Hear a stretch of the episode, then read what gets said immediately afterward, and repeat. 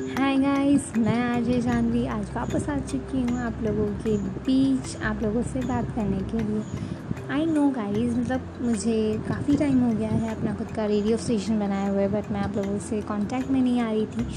Because you know I am so busy that's why I am not between you so guys आज मैं आप लोगों के लिए एक कॉम्पो ऑफ़र लेके आई हूँ।